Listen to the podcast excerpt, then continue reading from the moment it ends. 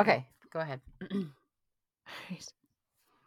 But first, oh nope, it's your line. you stole my line. Who am I today? And if you would like to get in contact with us, oh my goodness.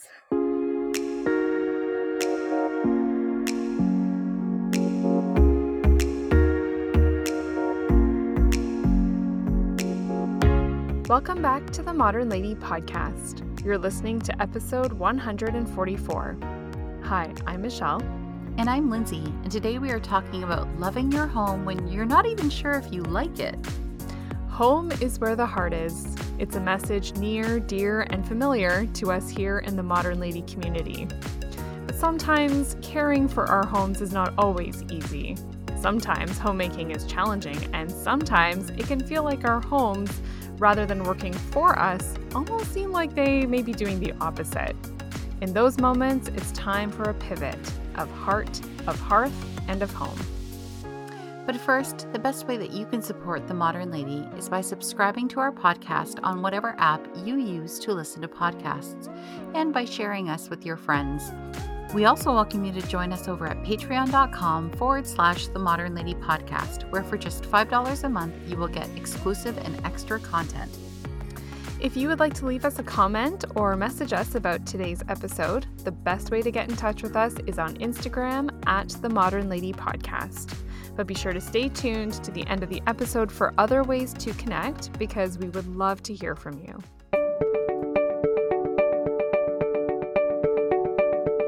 But before we get into today's chat, Lindsay has our Modern Lady tip of the week. I think it's time we review some basic social media etiquette because while there is a lot to love about social media, and there really is, we love it, it continues to become a place where people exhibit behaviors that they would never do in real life and treat people in a way that they wouldn't dare if they were face to face. Now, I know we've talked about social media before, but I found a new article on social media etiquette on Reader's Digest, and it can be found on their website, rd.com and it shares 13 tips. Now, I've chosen a few of my favorites to chat about today. The first one is don't behave differently online than you would in person. I love this one because I think it encompasses so many things. First of all, be authentic. The last thing you want is your real life friends and family thinking, that's not how she is in real life. Now, I'm not a fan of filters changing people's faces online.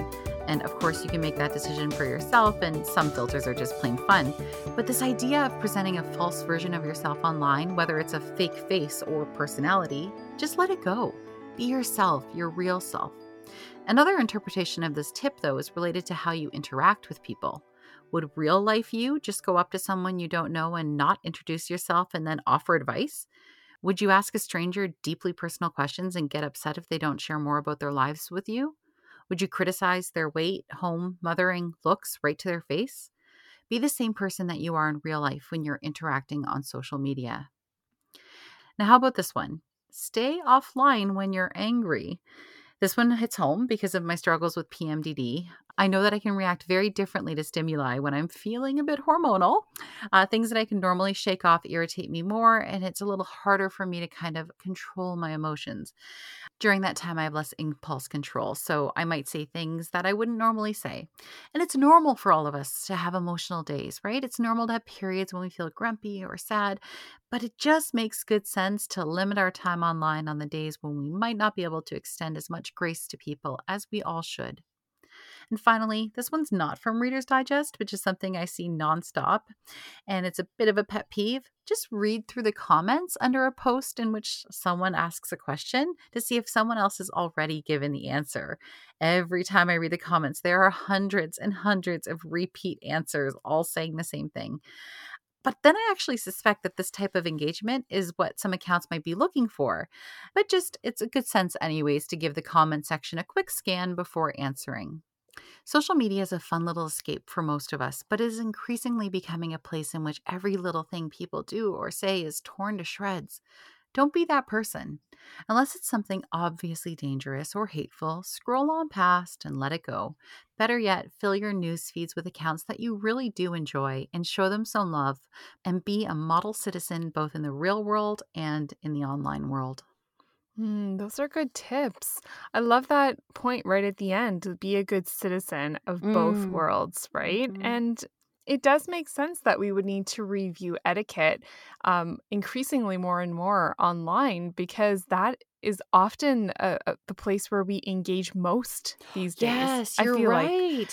right? Yes, yeah, yeah, So yeah. if, if you think of it that way, that like that is where we are actually encountering people as opposed to perhaps in the past standing in line at the grocery store or um, being in more public places as a lot of our worlds move online that is going to be the new domain where we encounter people. So of course etiquette is going to have to follow.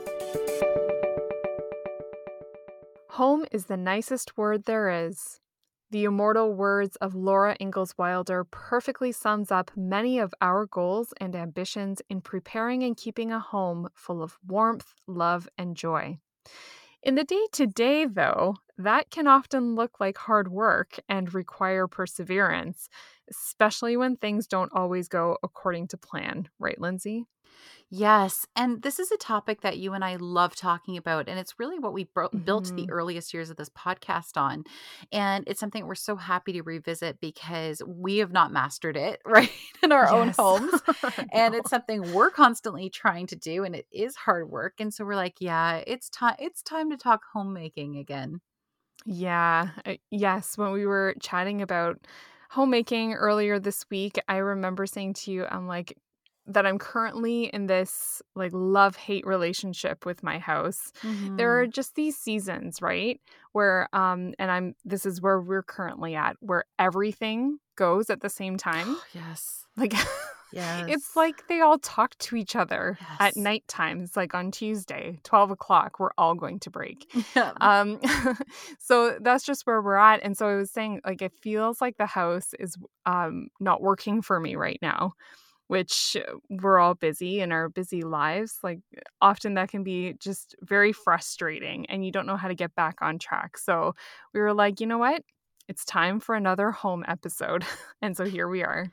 Yeah, and I think in your situation too, right? You are still homeschooling. And so your house starts to Mm, close in on you, like yeah. emotionally and with items, right? Homeschooling comes with a lot of materials. And so you're there all the time. hmm You've got like these literally these growing stacks of books and half done crafts, right? And Yeah. and everything just kind of starting to kind of close in on you. And right now, the season as well as it's getting darker and colder in your home more, I just feel, I always hmm feel so compelled kind of September and October to do an overhaul every year seasonally. It's it's kind of that return to school mentality still, whether your kids are at home or at school. It's to me, and we said this so many times, to me, that's the new year, not January 1st when school hmm starts for me feels like the beginning of the year. And um, this lines up perfectly with what I do every year, which is our um, pre-Advent deep clean. Because I'm that's what I'm hmm feeling right now, right? Is like everything starts to kind of close in on you, and you want to get everything organized and ready leading into Christmas. Because if we are in for this long, dark, cold winter, I want a space that is cozy, that is peaceful, that you can like really hibernate in. hmm Yeah, that's exactly what it is. And and then you were saying too that like as you use your house and in my case with homeschooling, things just get used more and more often, right? And so it, it makes sense that things get worn out and used up much quicker. And you're right. I feel like this time of year, especially with Christmas looming. I know we just finished like Halloween and All Saints Day and stuff, but Which is um yesterday in our recording world, I know. right? We just trick or treated last night. yeah. I know. I know, but you're you're thinking about it. I think as a homemaker, you think about it coming up in a different way, oh, right? totally. You you want your house to be set up well and nicely. And so all of a sudden the the to do list just becomes a little bit more urgent, we'll say. I mean, one of the things that I'm really hoping to do before Christmas, um, just adding it right onto the running list, is Mhm. to clean my carpets. Mhm. Um, because I was telling you that I was sitting on the floor the other night. We were praying our rosary in the evening, and I should have been praying. should have been focused. yes. But my eyes could not help but fall upon my my carpet, and I'm like, hmm, it's two different colors depending on where people walked. And yes. that's just one of one of the things, right? Sometimes sometimes the things just glare at you. They just shout for your attention and you're Yeah. keen to just get in there and get it done. Yeah, and I'm sure I didn't help with that when I was sharing constant videos of me using my little Christmas gift to myself that I opened early. Uh, my little Oh, like smaller and more manageable carpet cleaner, which is the greatest thing I've ever bought, right? I have been washing Yes. carpets nonstop. And um, so yeah, I totally get what you're saying. And so this led me into kind of the first point I think we should talk about. So this whole idea of you really want to love your house. We all do, right? Like that's we have this common thing where it's like, no, I want to love where I where I live, but there are certainly things we don't like or just seasons that we don't like it in, right? There are days where I'm like, Yeah. nope, I don't like anything in it. Um, and so how do we learn to love a space that we might not necessarily like at this time? And so for me, the first thing that you kind of need to do is see it and accept it, just like what you were doing when Mm. you were supposed to be meditating on the mysteries of the rosary. I know. Uh, yeah, I I figure Mary also was a homemaker. yes, she was. I was relating to her in that way, in that she moment. was. Yep, you were meditating on that. Absolutely.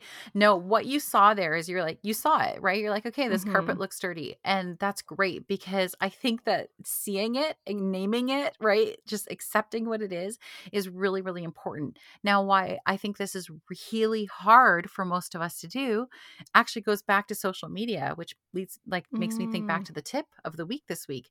Um, social media, Mhm. one of the downsides of it is it gives us a distorted sense of beauty.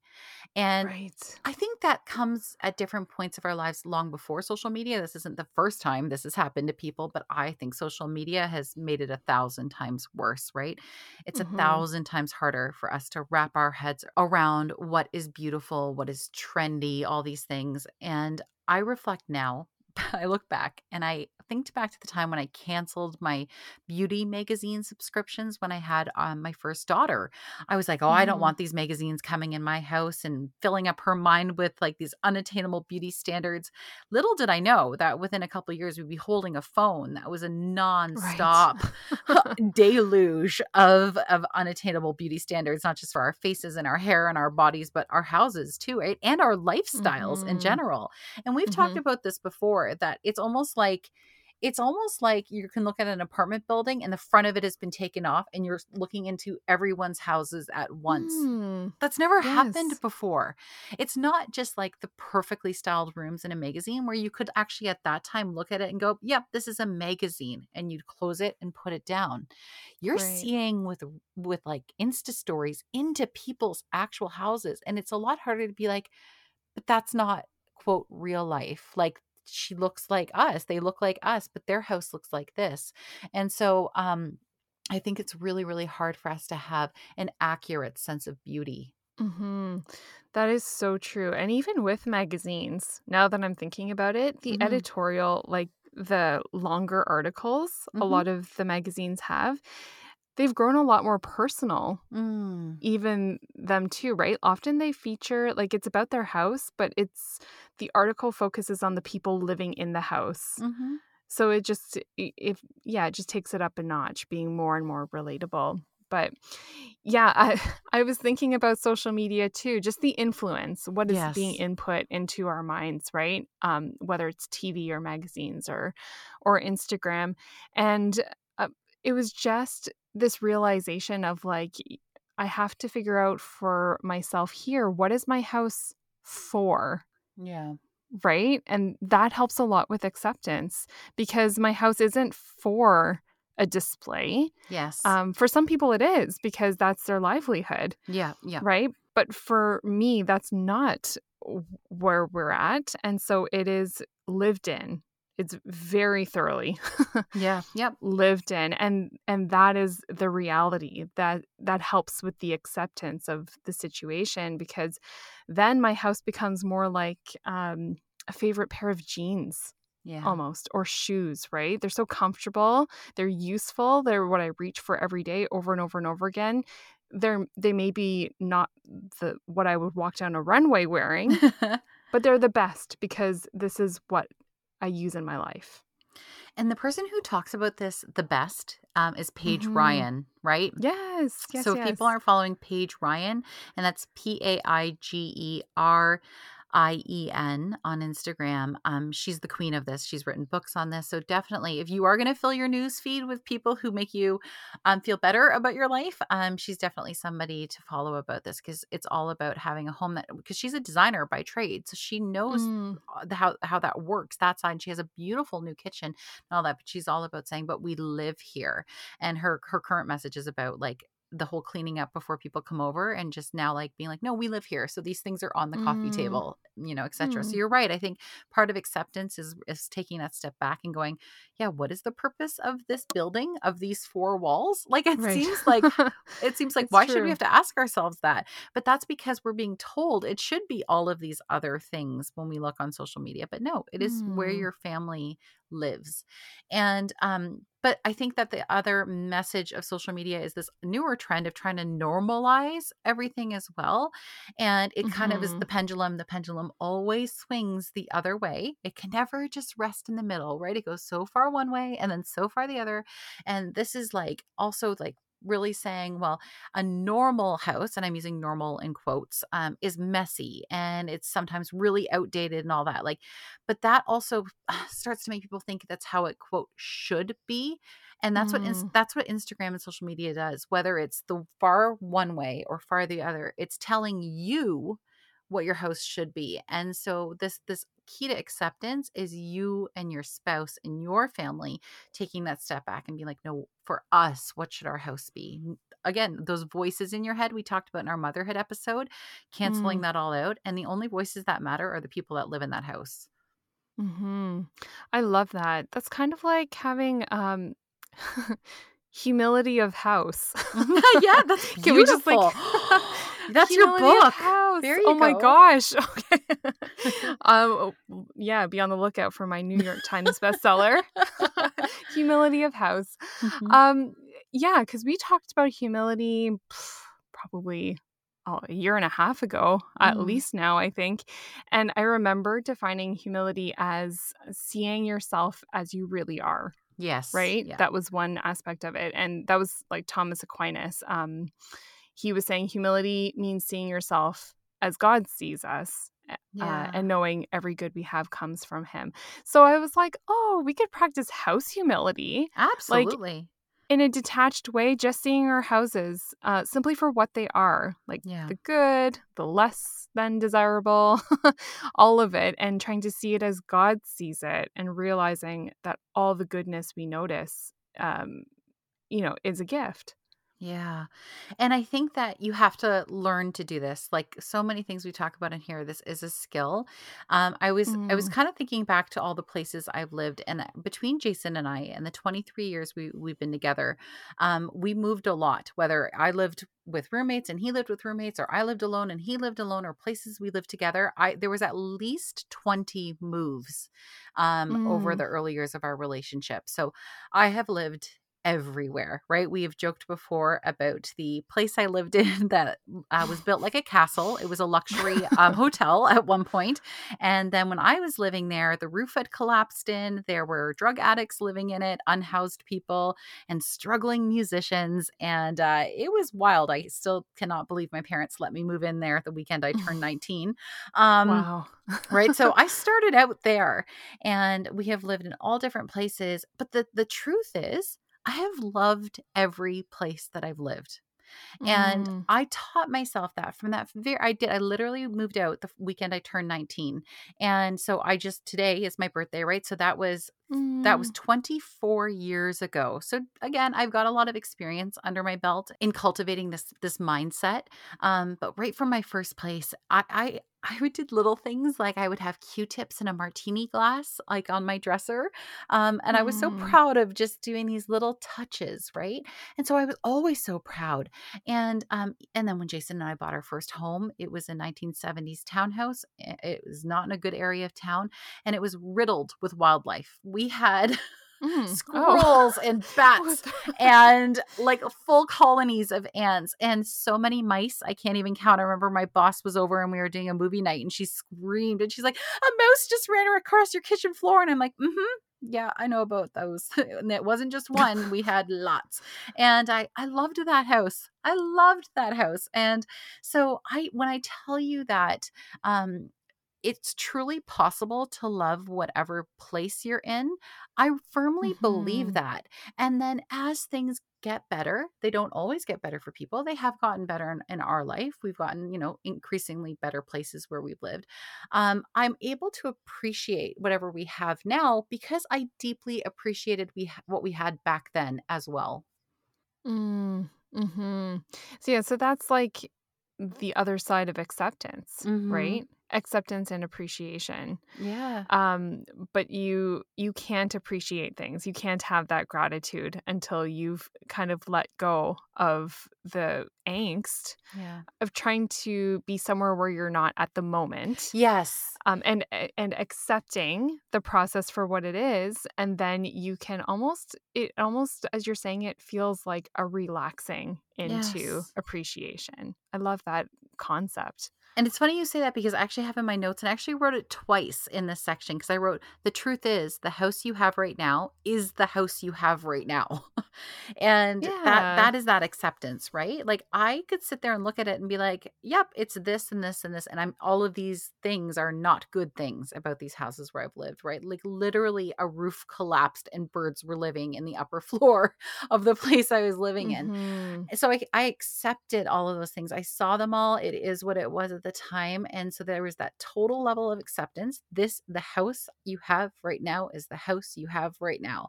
And then you're right, that acceptance then makes way for being appreciative. Mhm. Mhm. And I think too we probably look at our own homes with the most critical eye hmm like of anybody else, which is good in a way. It lets us be meticulous in our work. Um, but probably it highlights the negatives Yeah. far more prominently than um, the still really positive things about our houses and our homes, right? And so to be able to balance that out a little bit too, of noticing the really good things that are still there, even though there are other parts of our homes that aren't working for us right now, or they're not quite up to our, what we hoped they would be our expectations or standards, to also acknowledge that there are still really wonderful parts uh, of the house too that probably just gives the reality a little bit more clout in that it's balanced. Yeah, and I and I still go back to I think that this is an ever growing problem. It's in a lot of ways a new problem and it's ever Mm, growing because of social media. Like again, when I go back those 24 years ago to today, 24 years to today of me moving into that first place, because there was no social media. Um, and everyone I knew back in the day, everyone moved out very young. And so all of mm, us have these combined stories of these horrible apartments and and we loved it. it wa- and in many ways it was deeply romantic. If you know what I mean, right? Like that mm, yeah, yeah. idea of oh gosh, the stories we could tell, right? We had a radiator explode, we had all these things. And that's just not the way life is right now. There's a lot of reasons for that. Obviously the current housing situation in Canada and the United States. But um so youth now, the truth is young people stay home longer and they have more money when they do start out. So they expect to start out at a Mm, certain level. And for yeah. my generation, our parents' generation, um, everybody else starting out before that started out not like that. So we it was all hand-me-down furniture. Um, and it was these little one bedroom crazy places. And so that was kind of a shared experience. And you kind of moved on that trajectory upwards upwards Mm. mobility. I'm going to talk about that a little bit later. Um, and now you it, it is different. So I just want to acknowledge that. And I did just talk about this on my Instagram because I do feel like sometimes my generation and the generation before me, when we were able to so easily get into the housing market, are like, you just start Mm. out where you start out. Come on, people, like pull your bootstraps up. You can do it. But it's it's simply Right. not the same market right now. Um, so that's Mhm. a whole different aspect of this. But um that this idea of starting out in these little places, you do get a really great appreciation right from the beginning of your young life and then it gets better and better. Okay, so whether you're of my generation, you started out like that and you're slowly making your way like up the property ladder or you're starting out in your first home or wherever you're at there is still that desire to improve things and whether that fire is stoked by social media or just your own internal desire to make your space more beautiful this desire Mhm. to improve things um it, I think is still within all of us. And I do think that that's always been there. Um, Yeah. and so let's say you've accepted your property. To me, the next thing to do now is improve your property. Yeah. Yeah, exactly. I was just going to say like um acceptance is good and as we are just talking about clearly necessary. hmm um but you don't have to stay there. Yeah. Um and we shouldn't in a lot of ways. We're called to be good stewards of the things that God has put in our lives and given to us. And that's part of homemaking too and growing in our duties and our ability to cultivate our proper desires within our homes that our homes reflect like who we are what they're being needed for and all these things so i do love the idea that you progress kind of in Yeah. this mindset of like first you just have to take stock of where you're at uh, humility of house Yeah. um, the reality and appreciate what you have and then go forth and let's see what we can let's see what we can do with what we have Yes. Yeah. Because I, I think we should be clear here that there's actually nothing wrong with wanting a nicer place. There's nothing Yeah. wrong with having that desire, whether it's improving the place that you currently live in or dreaming of a new home. Having those dreams, it's totally okay too. And this is that idea of upward mobility. Now, while this Mm. concept is relatively new, it's like a post war idea where they were able to build homes that were affordable for soldiers coming back for World War II. This happened throughout Canada and the United States. We still have these neighborhoods with these small wartime houses, which are just incredible. Um, Mhm. This idea though of upward mobility it's a good one. It's what pushed our grandparents to work hard and to take care of their homes. And it's funny because i love how you're talking about house humility because the next phrase i have here is house proud right? I have So- that too. Yeah right? So we're like, like- going okay talk about the pendulum um but the spectrum here. So, but the, here's the thing we don't really mean pride in the sinful sense um or in a theological or spiritual sense right? This idea this concept of being house proud in the post-war era meant working hard to get and acquire nicer things because that's a good thing. Like it makes your quality of Mhm. life better. And it isn't about keeping up with the Joneses. And it isn't, uh, see, back in the day, again, no social media. It wasn't about trying to put nice pictures on Instagram.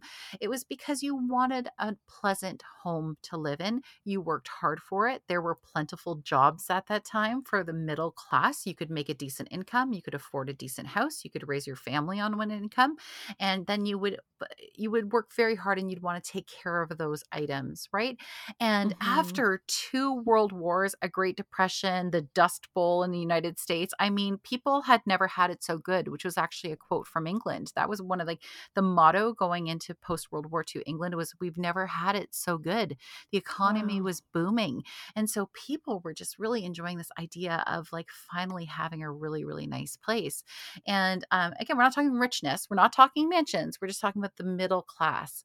And this idea of being house proud, when you think of a doily on a coffee table at your grandmother's house protecting the wood, that's house proud. That's what we mean. and there's nothing wrong with this. Yes. Well, I'm glad you said there's nothing wrong with this because I very firmly entered my into my Marie Barone era.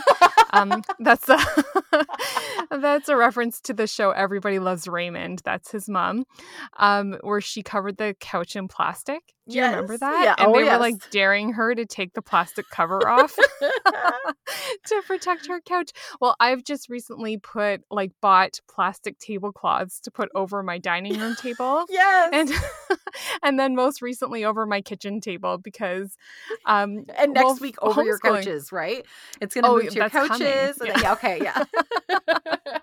I decided to wait for after summer so that we don't stick to the couch. And I'm just kidding. but yes, uh, so I love I love the idea of house proud too. And the Britannica dictionary has a great definition of it. They oh, word they it do? Oh, cool. Tell me. Yeah, I didn't know that there was an actual definition. Yeah, apparently, I think it's like officially part of all dictionaries because even like, uh, yeah, Merriam Webster had one, the Cambridge Dictionary had one, Um, but the Britannica was my favorite because it defined house proud as being, quote, proud of your house because you spent time and effort cleaning or improving it, yes. end quote. And I'm like, that's exactly it.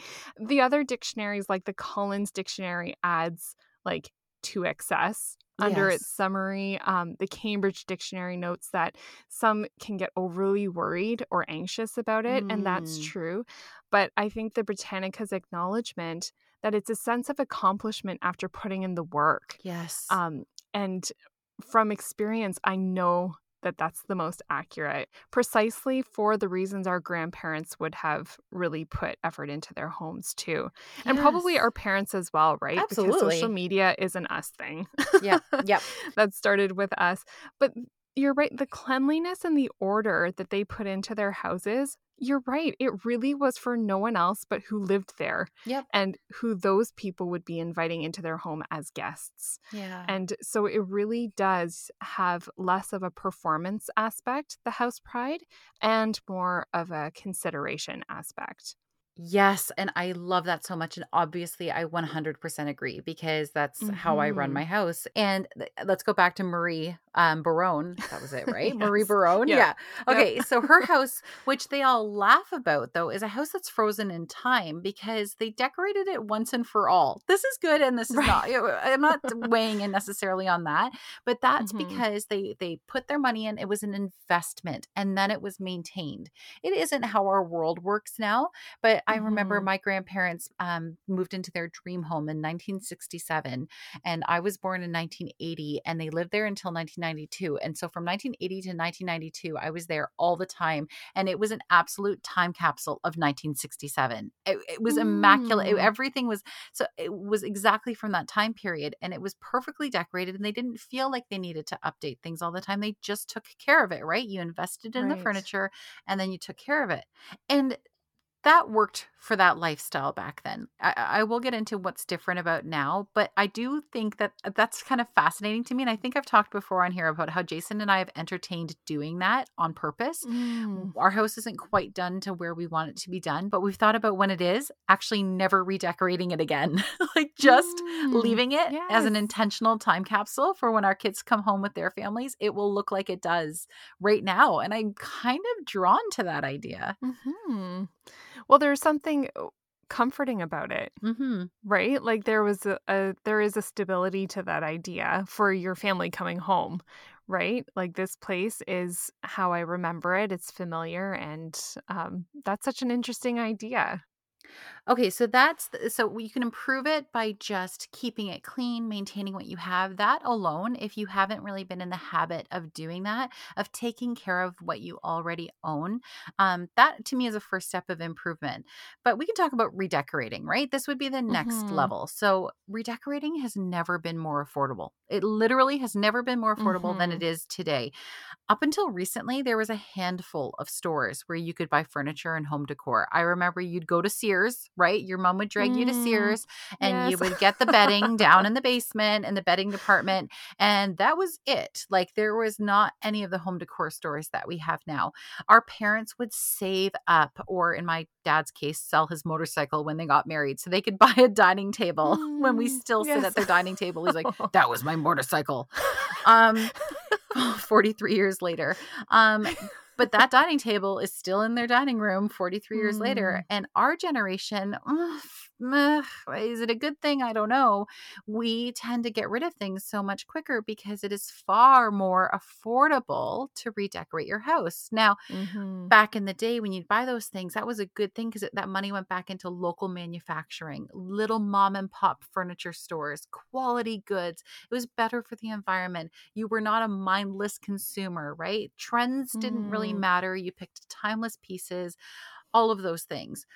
That being said, if you still want to like have a lesser impact on the environment and not i guess feed into the capitalistic mentality of trend setting um, you could still Mhm. go to thrift stores in fact we were driving through the city and there's a brand new goodwill going up a big one and i Mm. was looking into it and goodwill is booming it's having its like biggest financial thing ever. Thrift stores Oh. are more popular than ever. Some of that's the economy but some of it's because it's trendy so that's a good thing from social media. You see a lot of people who i guess maybe economically don't need thrift stores um, loving the experience of finding those treasures of repurposing things Mm-hmm. so that's a good thing right now. So I was going to say, if you want to buy some new things for your house, um, but maybe it's not in the budget, or maybe you don't want to contribute to, you know, poorly made, cheaper goods, go to a thrift store. And we all have our local buy and sell Facebook groups. There are even groups where you can get free items. So if redecorating is the thing you want to do, you've, you've taken care of everything as long as you can. Maybe you've done a good deep clean, you've gotten rid of stuff that no longer serves you. Um, there are ways to redecorate that could cost you almost nothing and make a huge difference in your home. Yes, I've been following this uh, boom of secondhand shopping with Mhm, much interest. mhm, Um, I especially notice it during the Halloween season when I'm trying to pick up like inexpensive items for my children's costumes. And I'm like, why, mhm. Why is it? it's a little more expensive because of the trending, but it's still far, far less than you would buy brand new at a retail store for housing goods and for furniture. So I and I do love the idea that you repurpose things because buying secondhand feels a little bit more personal, maybe uh, heartwarming, Yeah. less cold. Um, Yeah. I don't know. it's just nice, and I like it. Well, I think it also lends itself in a design sense to like that feeling that your house has been curated. It maybe looks like you picked up that piece a long time ago or whatever, right? It doesn't Mhm. look like you walked into Home Sense and you just bought all the modern farmhouse stuff that all matches and you just plopped it in there. So that idea, I try to um okay, so Jason likes antiquing, but he doesn't like thrifting and I'm like, you know it's the same thing. One just charges a little bit more, right? Like a lot of the times the same stuff is at the stores but um we try to because i do like having a house that feels curated that feels like we've added special pieces i'm quite minimalist in our home so the pieces i add i'm very careful about so like we need new wine glasses right now i've broken all of our wine glasses and so Mm. i could go to home sense and i might i might end up buying some from there but i will definitely scout out secondhand first um so then they look like right that they've been in our cupboard forever or maybe handed down from a family member i love that hmm Yes, I love that. Our wine glasses were just from the thrift store too, and I Mhm. just um, bought them during the pandemic. And I remember sitting there thinking, for me, whether I wanted to spend the money at the Mhm. thrift store Mhm. on the wine glasses. Um, but anyways, just a, a couple from our church happened to walk by, an older couple, and they're like, oh, just buy the wine glasses. We will have people over again soon. Yeah. And I was like, okay. And I just love the whole set. It's very um it's unique. They came Yeah. from someone else's curation. But I was going to say that the thing with curating and making your house personal, it occurred to me, is patience and the whole idea of being okay with slow accumulation, yes. right? Um because I find I, I know for myself, sometimes I'm too impatient for that. I would like my house to look amazing today, and I'll go and like, I would love to go buy everything all at once. Yeah. But if we can just reframe, just being like, my house is a curated uh, gallery Yep. of our life. And when you go shopping with that mentality, sometimes you'll come home with something and sometimes you won't. But at the end of the day, your home will be something really special and unique. Oh, 100%. And I love that because my next line here was figure out your style. And you do that by taking your time, right? And seeing how Mm, your family lives. There's nothing mm. wrong, again, with I think the beautiful spaces that we see on Instagram. My feed is filled with beautiful luxury spaces that I will never have. Um, but I love that I can take what I love from those spaces and carry them with me. Um, and then when I go to those stores, right, you can pick up a piece here, a piece there. And I do love that most of the things that we've bought in my life um, have a story attached to it. And so it makes for great little conversation starters when you have people over and Mm. they're like, I love that little cow. I have a bunch of cow creamers, right? Like a cow where the cream comes out of the cow's nose. Um, and uh, an unexpected collection. I never anticipated collecting those. Um, but like those little whimsical pieces when you bring them out with company um i i love that there's a little story attached so figure out what makes you happy again it's your house and you live in it right now and i'll say it again the house you have right now is the house you have right now but let's say you can renovate and it's in the budget, or you, you're going to do what we did. We borrowed against the equity on our home. You know, I'm not embarrassed to say that. A lot of people do Mm. that. Um, that is Mhm. how we afforded our, our, our, our renovation. That, in addition to Jason working about a year of overtime nonstop to try to Mm. put some money in. And in addition to me being the grunt laborer for the entire renovation. So we saved money on me doing Right. the work every single day with the contractor. Yes.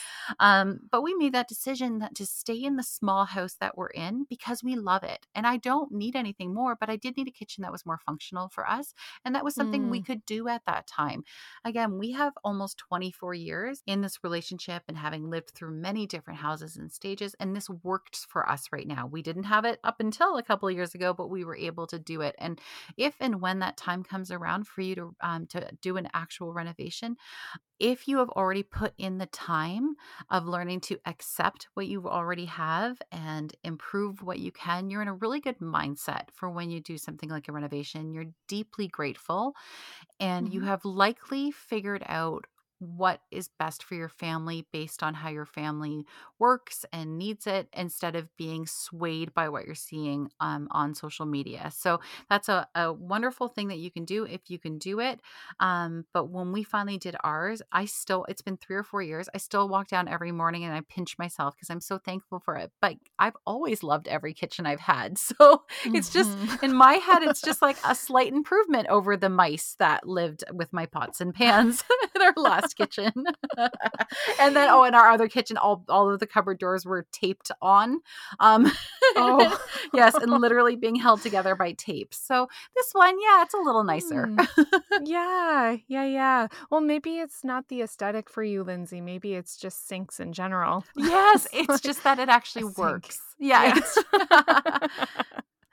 oh, but I love where this is going though, because I mean, any one of those three options we were just talking about in terms of improving your your house Mhm. and your home, none of them are ultimately going to make you uh, feel better about your house Yeah. or make you happier or feel satisfied if you don't practice, like what you were saying, contentedness Yes. and just you know it kind of goes full circle back to the beginning again in a way Yeah. like you've gone through this whole process but you're kind of landing back at seeing your house for what it is and appreciating it and having gratitude Absolutely. Gratitude makes all of the difference, right? And hmm I think that again, that is a skill that has to be practiced. It's a muscle that has to be um, exercised. And I think that finding true contentment in your home, which we do feel is like the kind of final step. If you can do nothing else right now, work on being content, right?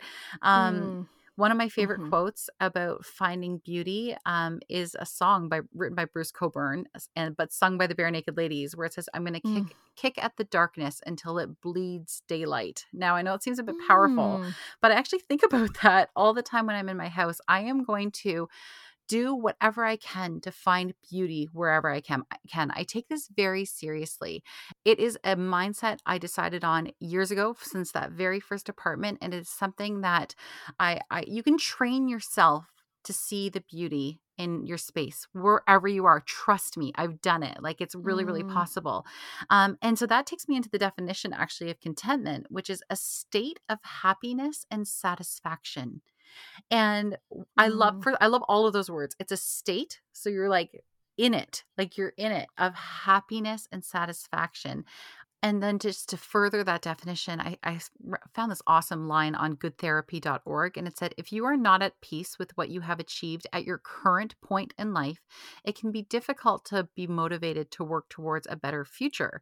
So there's a lot actually being said in there about being accepting, like uh, as we were already talking about, finding peace in that. But then that place motivates you to do those little improvements. Mm. I just, there's so much going on in that little point. Yes, there's a lot of layers to contentedness.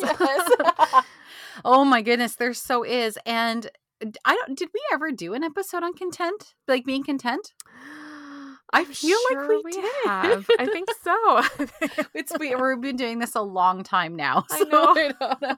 But needless to say, I did a little digging and I came across something really, really interesting. So there was research done on a group of nomad peoples and they're living way up high in the Himalayas.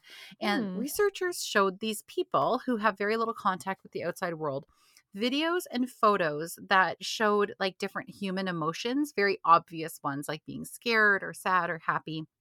And they listened to videos Mm. with like vocal changes and they were able to recognize and identify the emotions, right? Like they were like, yeah, I know what this is. They could pick up on those social cues. But then one gave them pause and it was contentment. And the Hmm. guide who was kind of explaining things to to the professors from Berkeley where I found this article, it was from Berkeley University. And the guide, his name is Dr. Dorji Wangchuk. He said, quote, "In our culture, this emotion, contentment, is very special. It is the highest achievement of human well-being, and it is what the greatest enlightened masters have been writing about for thousands of years." End quote. Their word for contentment is um, chokshe, which basically Mm. translates into the knowledge of enough. The knowledge of Mm. enough. And this obviously stopped me in my tracks. yes. And uh, so, this article from Berkeley University goes on to explain the difference between happiness and contentment. And the author says, Mm. if I offered you a $1,000 right now, I'm sure you'd be happy. And that's okay because I'd be happy too. He's like, the only problem is the next question How long does that happiness last from the moment of receiving the money? As soon as you put the money into your pocket, the happiness starts to diminish. And, sl- and shortly, Mm. you'll be finding yourself needing another hit. And so, this temporary boost in wellness, um, is not contentment, right? Mm, That's the up and down of those emotions. And then he goes on to explain that there are 20,000 titles of books with the words with the word happiness, like self-help books, um, Oh. available on Amazon. So they finish it by saying contentment is described as unconditional wholeness. Unconditional. So regardless of what's going on Hmm. around you. And it comes from the Latin for held together, intact, whole and it says it that true contentment it doesn't require any external input and it's sourced entirely from within Well, if we haven't done an episode on contentedness, that was it. I know, right? that was all so beautiful. Oh my Yeah. gosh. The knowledge of enough. yes Wow. Oh, I just love it. And that is, you're right. Like, that is what we're all striving for to feel in our lives as a whole, but in particular to this episode, in our home. I think that's why we put so much of this work in and thought and consideration into it is we want um we want to feel that it's enough but we're we're already there if we can Yeah. cultivate contentedness home is not a static concept it teems with life right alongside us and embraces the activity and essence within its four beautiful walls with acceptance and gratitude, we can practice appreciation and contentedness, the kind that inspires us to improve and create, all while knowing that the house we have is the house we have, and how beautiful a thing that is. No matter what season we're in or what our days bring, may we never forget there simply is no place like home.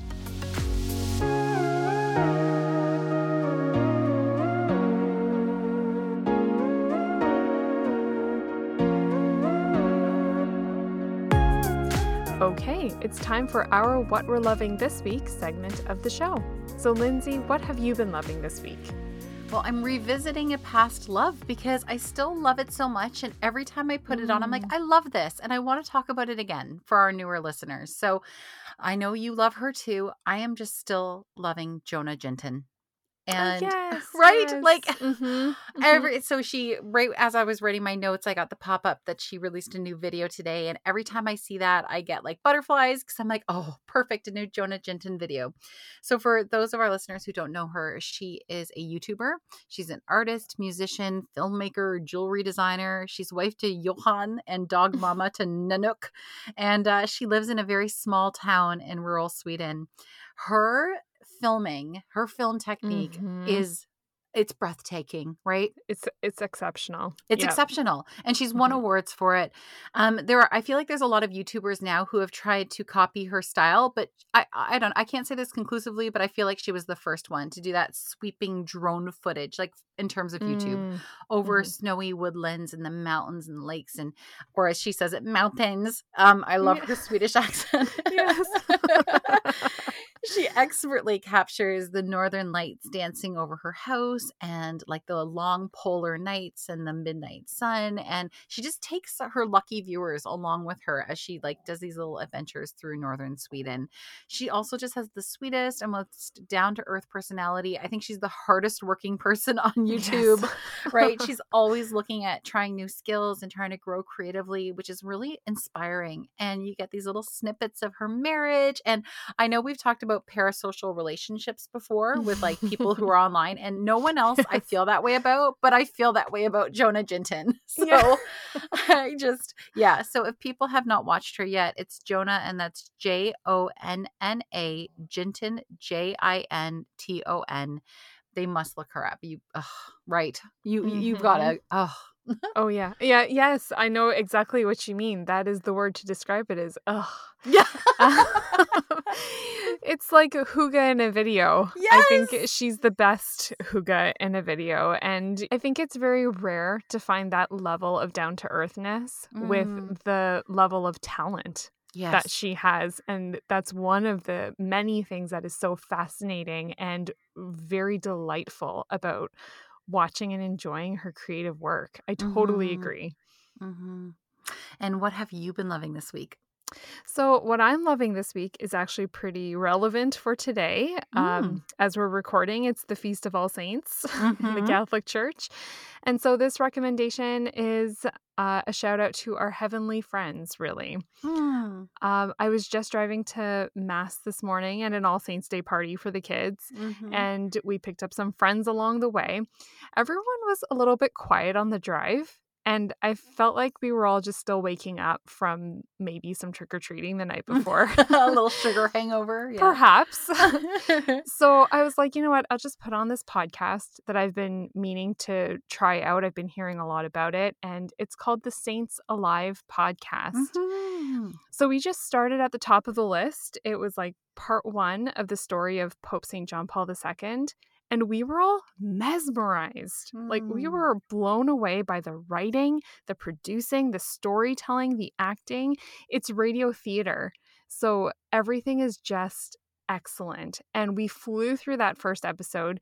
We binged the second one on the way home Mm. and the kids and I are already trying to plot out when we're going to be able to put on the third one Oh, to finish the yeah the three part series on John Paul II's life.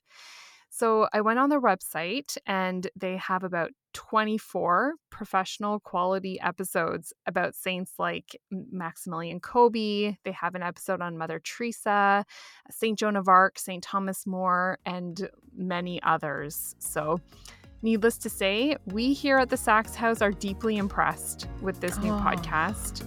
And if you are in the market for really well done radio theater, served up with a generous helping of inspiration from the saints, then the Saints Alive podcast is going to be for you.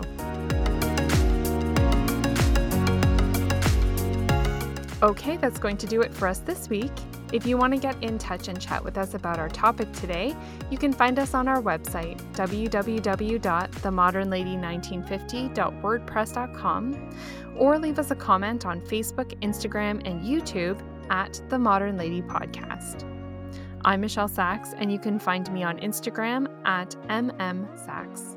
And I'm Lindsay Murray, and you can find me on Instagram at Lindsay Homemaker. Thank you so much for listening. Have a great week, and we will see you next time.